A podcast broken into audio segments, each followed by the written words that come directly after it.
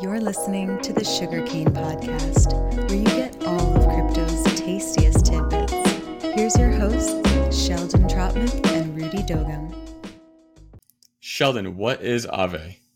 Hey, yes. So Aave is a lending product, right? So like kind of bit of context is that if you let's say you have USDC, like five dollars in USDC, and you want to get some return on that USDC.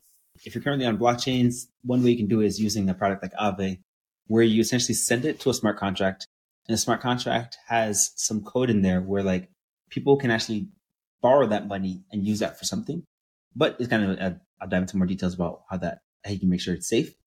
But when they borrow it, they pay some return back to the smart contract, and the smart contract pays you for being the one to provide that uh, money to be lent out. Nice. So when a user is using Sugarcane and they want to uh, in, interact with Aave, they are pretty much providing liquidity to this smart contract to then lend out to other users and then collect rewards from that loan. Yep.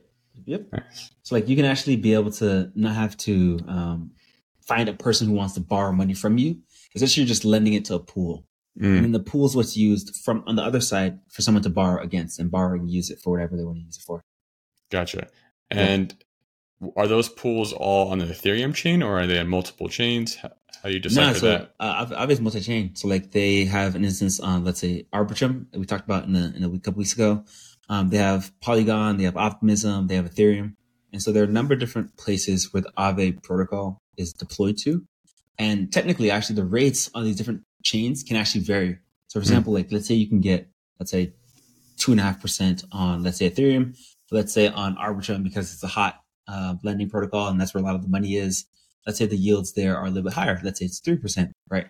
And in that scenario, you're better off actually lending on Arbitrum versus like lending on Aave, lending on um, Ethereum. So like the rates of where the actual yields are the best can vary depending on what chain you're on just based on like the pools, based on like the activity.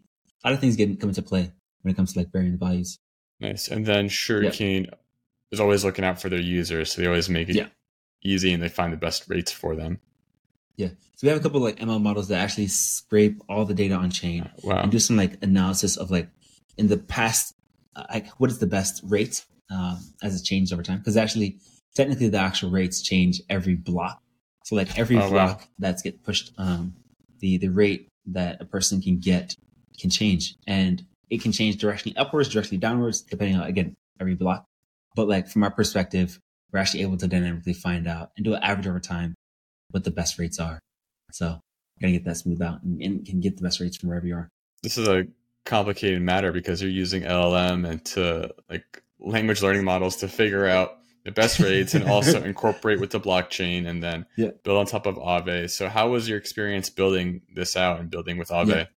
So, so one technical nuance, we actually don't use LLMs just because like uh, the LLM structure is a bit different than what we use. But mm-hmm. uh, we do use uh, machine learning models, which is a slightly, slightly different version mm-hmm. of the LLM.